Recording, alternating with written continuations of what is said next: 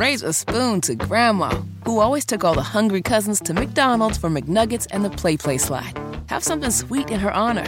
Come to McDonald's and treat yourself to the Grandma McFlurry today. Ba da ba ba ba. At participating McDonald's for a limited time. Uh, over the weekend, the Sunday morning talk shows were trying to figure out the best way to handle some topics that aren't really in their wheelhouse. Trouble with the Democrats. Joe Biden, Hunter Biden, a lot of drama going on right now. So, Chuck Todd, the soon to be former host of Meet the Press, he's still got a gig right now. He's kind of lame ducking it until the end. He had on Amy Klobuchar of Minnesota. Now, I know this was appointment television for you, Nige, when America's evil grandmother appears with Chuck Todd on Meet the Press.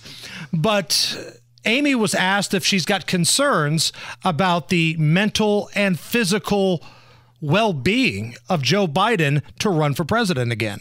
We got a new poll out. Uh, we asked various questions having to do with President Biden and his ability to do the job. Uh, does he have the mental and physical health to serve? Um, the concern among Democrats has doubled since October 2020. It was only one in five Democrats that had that concern before Election Day 2020. It's now over 40%. It's 43%. Um, you were just with the president at the state dinner. What are, do you have any concerns? Uh, no, I don't. Uh, he did so well at that state dinner.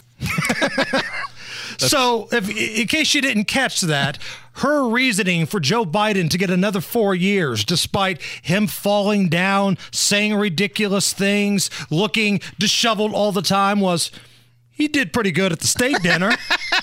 That's the bar. That's the bar where we're at right now.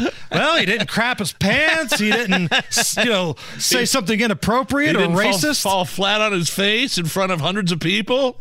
He's great when you've got nothing going for you, the Democrats make sure to give you props for doing average everyday tasks like being coherent at a dinner. Yeah. Uh, he did so well at that state dinner. But keep in mind, though, yeah. this is also Joe Biden you're talking about. This is the same dude who expected a round of applause for getting off of Air Force One, walking over to the press corps, and yelling that his butt's been wiped. My butt's been wiped. It's the Hammer and Nigel show. Raise a spoon to Grandma, who always took all the hungry cousins to McDonald's for McNuggets and the Play Place slide. Have something sweet in her honor. Come to McDonald's and treat yourself to the Grandma McFlurry today. Ba da ba ba ba. At participating McDonald's for a limited time.